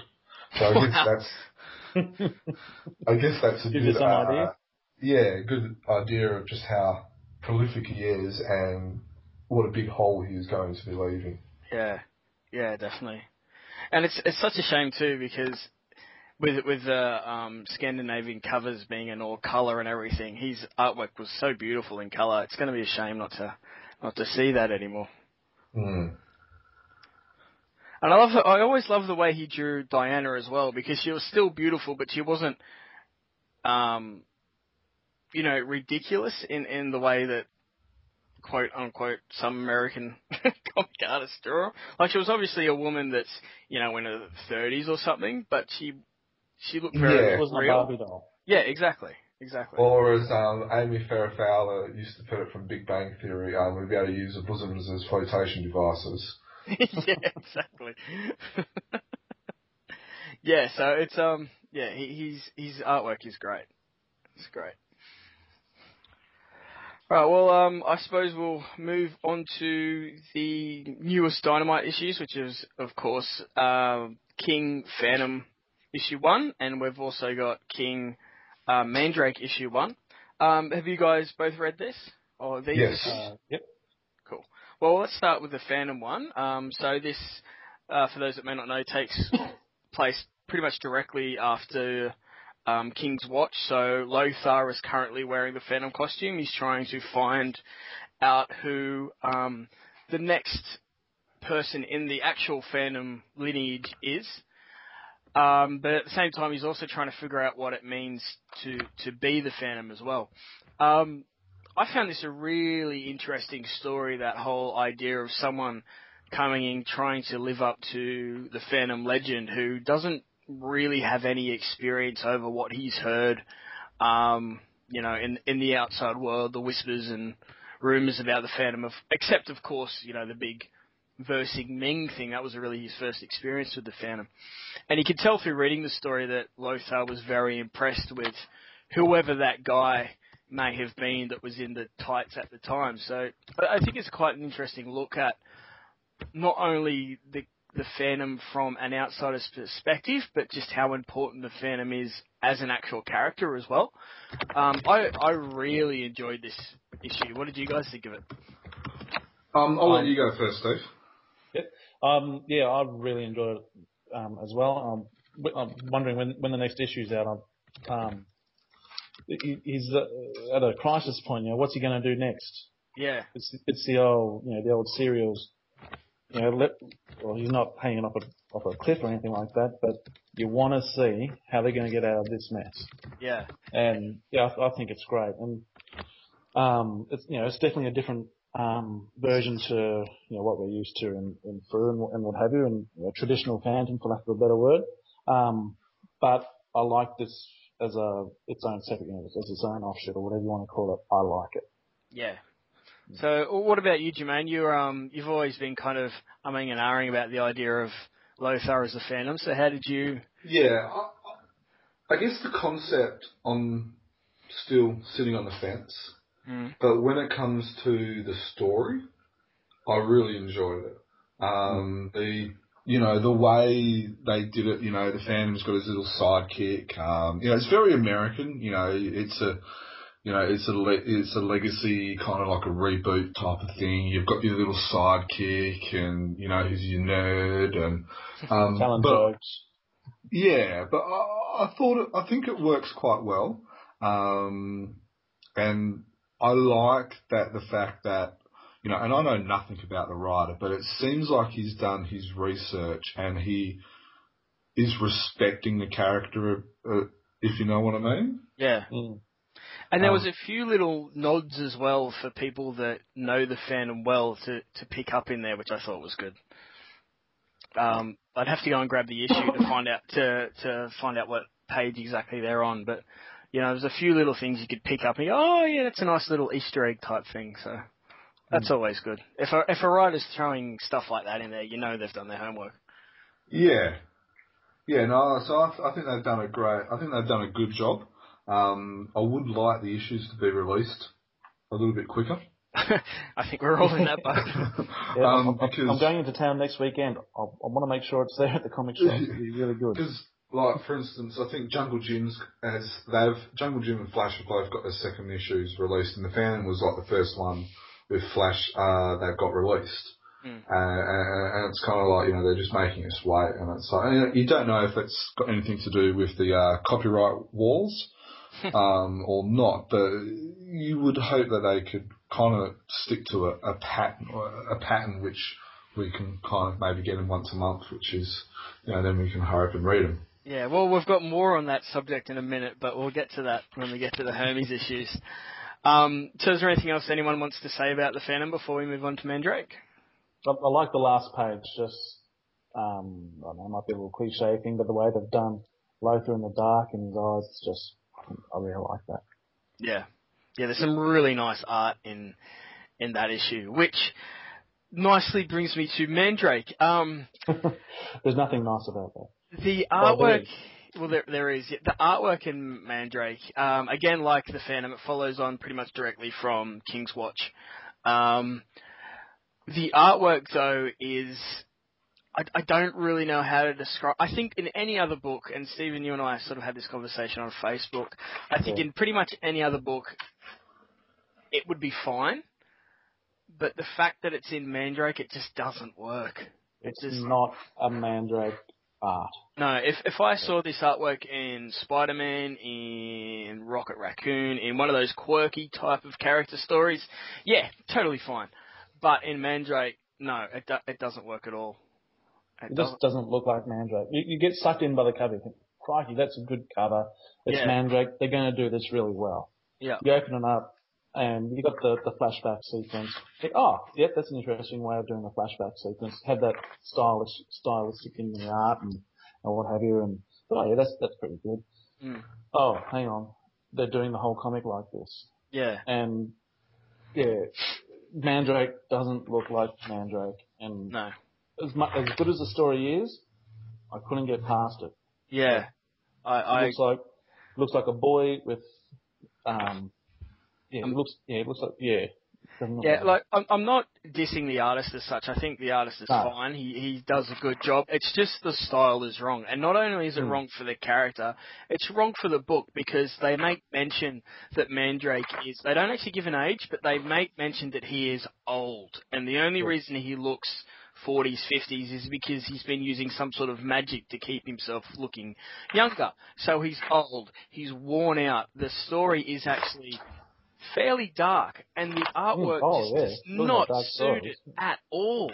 Like, it, it's almost like they thought, right, we're going to get this person to do the art, and then that person dropped out, and they just went, oh shit, who, who are we going to get? Who are we going to get? And they just grabbed whoever was available because the artwork and the story are just two complete polar opposites.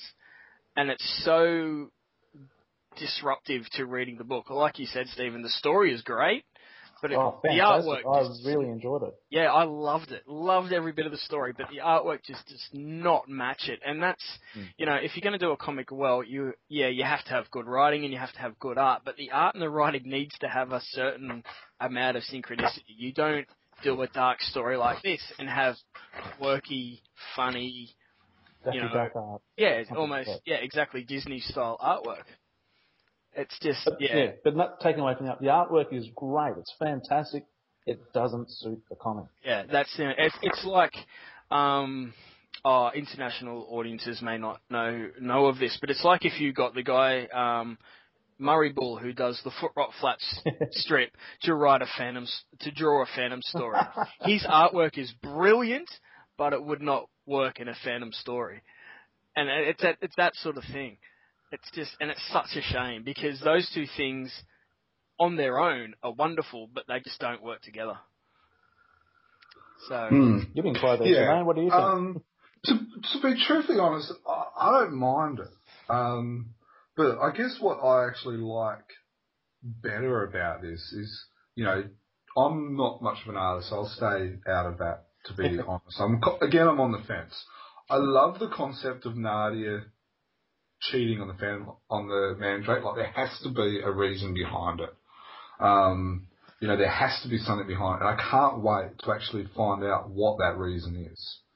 Um, and then we were talking about Easter eggs before. I don't know if you've noticed, but um, uh, the poster of Mandrake Returns, the photo is Lee Falk. yeah, yeah. I did see that. And then the second photo is M. Laming, which I think is the, um, uh, I think he was the artist of King's Watch. Mm. Um, I can't get over that chick wearing the bubbles. Um, Lady Gaga. is that what it is? Well, I'm guessing. but it's just kind of like. I- I think- the? I, I think it's supposed to be, you know, a, a riff on her. Maybe not her specifically, but I think they're poking fun at her, basically. Yeah, it's just. the Um, celebrities. You know, Yeah, Yeah, Everyone and then I love the dress. I love the nod to uh, Tintin. I don't Yeah. know if you saw that, uh, where they're stealing the stuff around the world, and you've got New Zealand, and you've you know got the little you know the broken um what is it called the uh, Um, broken ear. broken ear. Yeah, the idol with a broken ear. Yeah, Um, so you know I love that as well. Um, but yeah, it's it's a, it's a great story. Um, it's a great story indeed. yeah. And it's interesting that that that demon thing that he was talking to a little bit in King's Watch. We're f- I think we're finally going to get to see what that is about because it um and you know Mm. spoilers for anyone that hasn't read it, but it possesses that girl that breaks into his um, mansion at the end. So I think we finally might be finding out what that's all about, which is I'm really excited to to see what that what comes of that. So, like, I've read all of this. I've read so I've read two parts of. Two, I've read all the issues of this King series. Yeah. And you know, to to to be absolutely fair when it comes to all of them, the one that probably there's two that probably have caught my attention more, and that would have to be Mandrake and Jim, uh, Jungle Jim. Mm. Like um, the Flash, to be truthfully honest, it balls me to tears. I I've stopped reading after issue. T- I I've, I stopped reading halfway through issue two. I'm probably going to still buy them because you know in the in case there's a Phantom mentioned and stuff. Um, but you know Jungle Jim, I really enjoy Jungle Jim, and I really enjoy the first issue of Mandrake, the, the Magician. The Phantom's good. It's probably my third favorite. But um, you know, just I guess just talking about the whole series as an overall, some of the Yeah. stories are really good. So it, it's maybe a little bit hard to say at the moment because at most we're only two issues in. But do you feel at the moment, Jermaine, that you need to read each of the individual se- series, or are they fairly much self-contained with the odd mention here and there? At the moment, they're fairly self-contained with the odd mention. Like um, uh, Mandrake, you've got Lothar in there. Um, I think from memory it even mentions that you know we don't know you know but they kind of question where Lothar is. Yeah. Um, Jungle Jim actually has an image of um, him reading the Phantom comic. And he was saying that, um, you know, that he was a larrikin and that he was reading the Phantom and decided to change his life because of reading the Phantom. Um, so, you know, there, there, there's, there's, there's kind of like that. Jungle Jim's a really light comic. Mm. Um, so it's, it's quite interesting. Uh, half the time he's running around naked as well. So it sounds it's rather it's a really bizarre read, but it's it's um it's it's quite interesting. Oh, cool. Nice. Well, yeah, I'm I'm enjoying them. I'm I'm really looking forward to seeing where it all goes. I just I just wish Yeah. they'd been more careful with that Mandrake art. It's, um, yeah. It- it- I'm just having another look at, at the art, and there's a, there are a couple of little you know, Easter eggs, for lack of a better word. Um, there's a nod there to Super Mario. Oh, Where's is there? I missed that. Yeah. Um, where's Wally? Looks like um, Prince, or as formerly known as Prince. Um, yeah, I'm just as you're there talking, I'm having a look. Looks like John and Yoko. Yeah, I noticed that one. Yeah. But um, yeah, there, there are some nice little tidbits there. The, Yeah. the style, like you said, Mandrake doesn't look like Mandrake, but the art is is good art. Yeah. It's just And yeah. Yeah, we we do want to emphasise that we're not dissing the artist in any way. It's just the matchup. Oh, yeah, Just there's doesn't seem work. Yeah. yeah. Oh, you read it, and every time you read it, you find something new. You're gonna find great. something else now. Yeah. yeah. Right. Well, I um, think that's yeah. All right, let's move on. okay. Right, well, let's move on to uh, Hermes. Phantom issue 1 and 2 has come out. Now, unfortunately, um, ha- this has been all but confirmed by Sal Velluto, the artist. The book is basically going to be bi-monthly from now on. So for the last, uh, is it four or five issues they're doing? Five, isn't it? I don't know. It's it's it was a real def, it was a real like deflating when you read that. Yeah. You know? Yeah, so for the, for anyway, for the At next, least you know now. Yes, that's true. For the next lot of issues, it's going to be, for all intents and purposes, it's going to be a bi-monthly comic, which, ah, yeah, I'm with you, Jermaine. I'm so disappointed. Because I would rather they pushed it back six months, get all the story art done, and then release it. yeah, I agree. Re- release it as a graphic novel, just one, bang, done. Oh, I, I understand why you have the single issues and stuff because you Yeah. know for sales and all that type of stuff. Yeah, it's going to be But visible on waiting, the shelf later. two, three months, just Mm. For a fan who just wants to read a story, because the story's great. Oh, it's wonderful, isn't it? So Absolutely should we talk about issue first, one first? Yeah, let's let's let's tackle them in order. So issue one, yes, which I'm gonna have to try and remember now. It's been that long since I read it. Um, but yeah, it, it's great, isn't it? the characterization of the Phantom, the characterization of Diana. It's just it's so spot on. It could have been written by Lee Falk. Like Peter David has done such an amazing job. Hmm. It's just yeah. I, I could I can't say enough about how good the story is. Yeah, he's he's he's done a very good job. I, I like like the um the story inside the story, like Mm. you know, like um you know, like Diana having a bit of a cheap shot at Guran and you know, and, and you got to remember that Guran's probably like a you know, is like a brother to both of them really. So that's Yeah. uh, that's that's why Diana would have a bit of a, a dig at Guran because they they are that close. It's you know, it's not It's like sibling rivalry again. Yeah, it's that exactly. sibling rivalry, and you know, I'm sure you know we've all got stories of when you're dating, and your younger brother comes along and it's, oh, just go away, I want to spend time with my girl here, you know. So there is that that natural play. Yeah.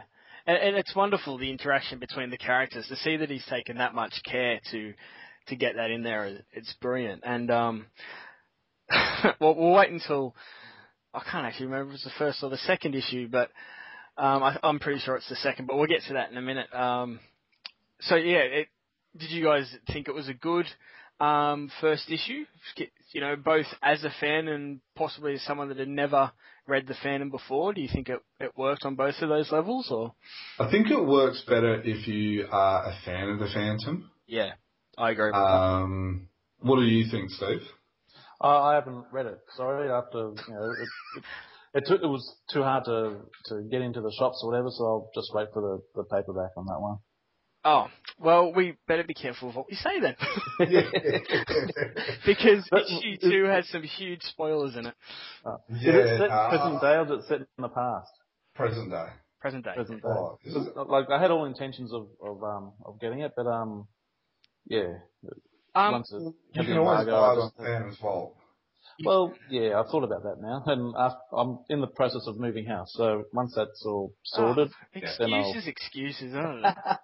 well, the good thing about moving house is now instead of being an hour and a half or an hour and 40 minutes from the comic shop, I'll be 10 or 15 minutes from the comic shop. It would be That- great. that is a good move. That is a good move. Does your wife know about that? Don't, don't tell us you want to move again. I put myself in the garage so she can't hear me. Yeah, right. We'll have to um, try and avoid spoilers then for, for Steve. but um, I I think it's worth getting. yeah, um, definitely. even if you're a new fan, it's nothing. It's not like you're not going to read it. And even with issue two, which has even got, which has got some huge Easter eggs in it, Oh yeah, you're not going to miss out on anything if you are a new fan. mhm. Um, so yeah, Yeah, it's it's it's really great stuff. I think it's um one of those things that if you are a new fan, you'd never read the Phantom before, you would enjoy it. If you're a fan, have been a fan for um, a certain amount of time, there'll be little things that just make it that little bit better. yes, yes, So it's it's pre knowledge isn't necessary, but if you do have it, you're going to enjoy it even more. Yeah, Um, so to avoid spoilers, because I don't want to spoil Steve and anyone that hasn't read it, um, I'm going to be fairly vague here, but the basically the guy that's set up as the villain of the piece um, from the first issue. Uh, he's on the front cover of the second issue, so it, it's no um, spoiler to, to say what he looks like or anything. When you find out who he is, it's really cool. And then when you find out whose wife is. who his wife is, that was amazing. But that was that was like huge. yeah, it, it turns out that he is someone that the Phantom and Diana know, have known previously. Um, I won't say who it is because um, I don't want to spoil it, but he's changed a little bit, so they don't recognise him straight away. Anyway, there is this interplay between Diana and this character and the Phantom, and the Phantom actually gets jealous.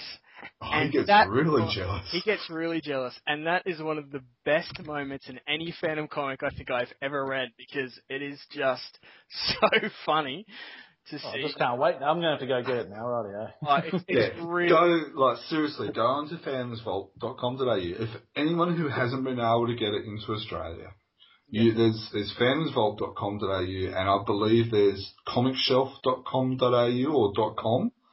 Yep. Um, I know those two places sell it and online, and you don't, you know, even if you're only after the the normal issue, it won't cost you an arm and a leg. I think you could probably get them delivered to you for like ten dollars, under ten dollars for for each issue.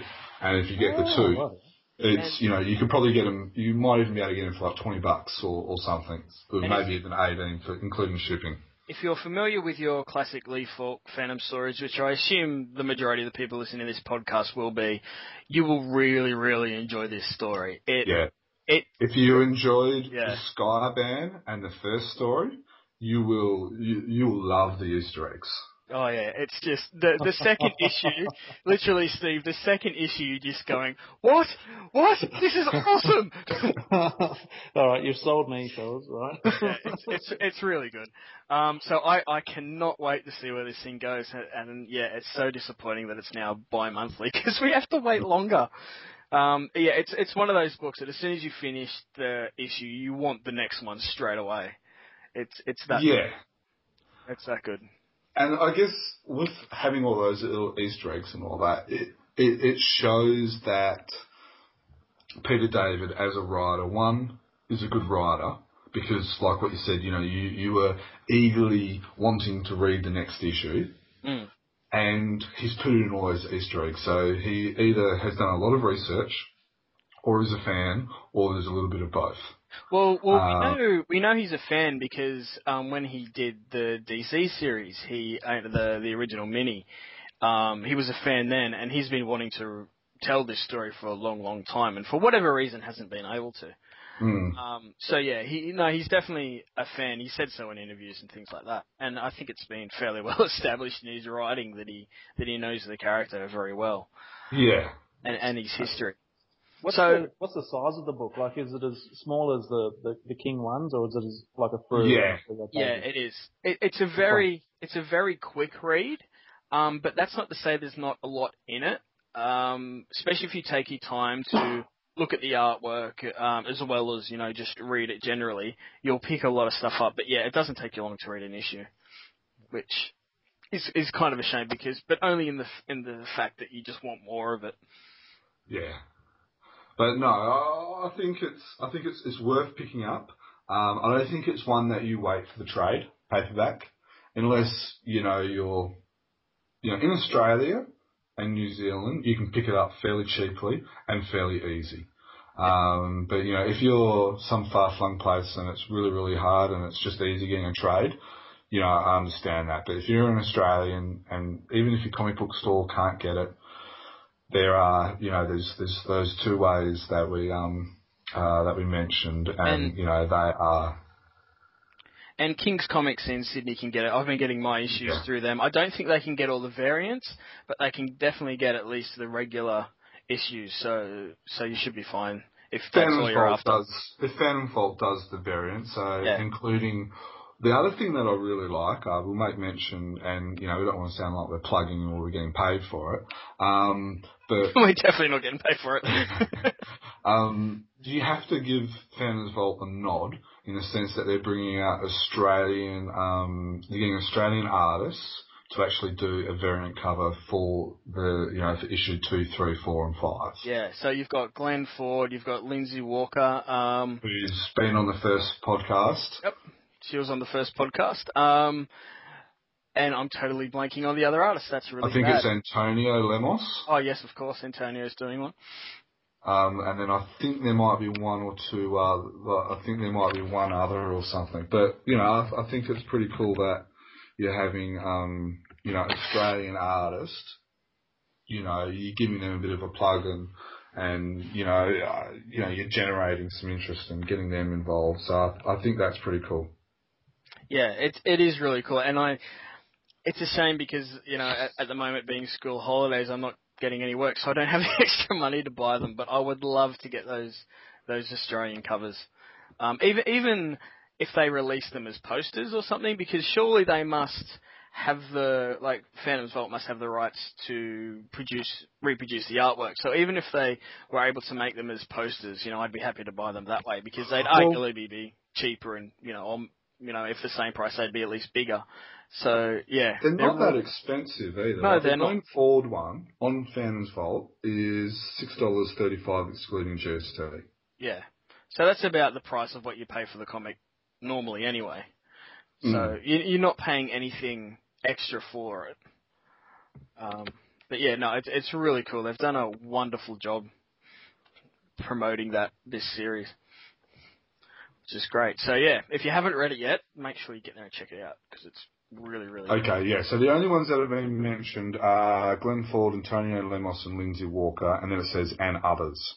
Yeah. So it may even be. You remember those posters that released a couple of um uh, about six months, eight months ago, which had Glenn Ford, Lindsay Walker, Matt, uh, Matt, um, can't remember his name, and then there was another. There was about four or five of them. Mhm. So it may be them. Yeah and they're really nice. The guys have done a done a good job on the artwork too. I, I really like Glenn's. Um, they don't have a picture of Lindsay's on here, but I did see hers um, maybe in a promotional thing somewhere, and hers is quite nice as well. So, yeah, yeah, no, they're good stuff. They're good stuff. But um, yeah, we're probably annoyed Stephen enough talking about that. uh, chomping at the bit to, to go have a look at it now. Yeah, no, they're definitely worth picking up. Um, I will say though, if you are the type of person that doesn't like waiting two months between issues, it might be better to wait for the trade if you're not you know, because eh, I know for some people it does really bother them, which is completely understandable. Um, you might be better to wait for the inevitable trade, but if you can stand the wait between issues, it's definitely worth getting the the single issues. It's definitely. great stuff. It's great stuff. Right. Well, um, I think we should probably wrap the we'll wrap stuff. Up, almost, yeah. yeah. And we've been going for almost two hours, so people are probably wanting to get on with their day. All right, guys. Well, um, anything else we want to cover just before we before we finish up? Um, no, I've, I've, I've had a good Phantom month, or you know, last couple of weeks. I've been able to get some back issues. Um, and I've picked up the the colour change mug. It's, it's been good. Have you used it? No, Yeah, I, I got in trouble just from opening it. So I, I haven't told anyone that I've bought it yet. So I've got a birthday coming up, just in case they tend to buy me another one, and then I'll use that. fair enough. Fair enough. oh, for your sake, I really hope your wife doesn't listen to this. Uh, we'll just keep it in the pocket just in case we need to blackmail him anytime. right, well, um, we'll wrap it up there. Thank you to everybody who listened. Thank you again, Steve and Jermaine, for joining me. Um, no worries. Thanks for having me. Of course. And as always, you can check out the main Chronicle Chamber website at chroniclechamber.com. You can find us on a multitude of social network places such as Facebook at uh, the Phantom Collector group on the Chronicle Chamber Phantom fan page. We're on Google Plus under Phantom fan page or on Twitter at Chronicle underscore tweet. And that's it. I've covered them all. So if you want to email us or contact us, use any of those social media outlets or email at chroniclechamber at gmail.com. Alright, well, that'll do us for this episode. Next episode is going to be something very special, so I hope you join us for that as well. Right, uh, everyone, see you later. so yeah. Have a good one.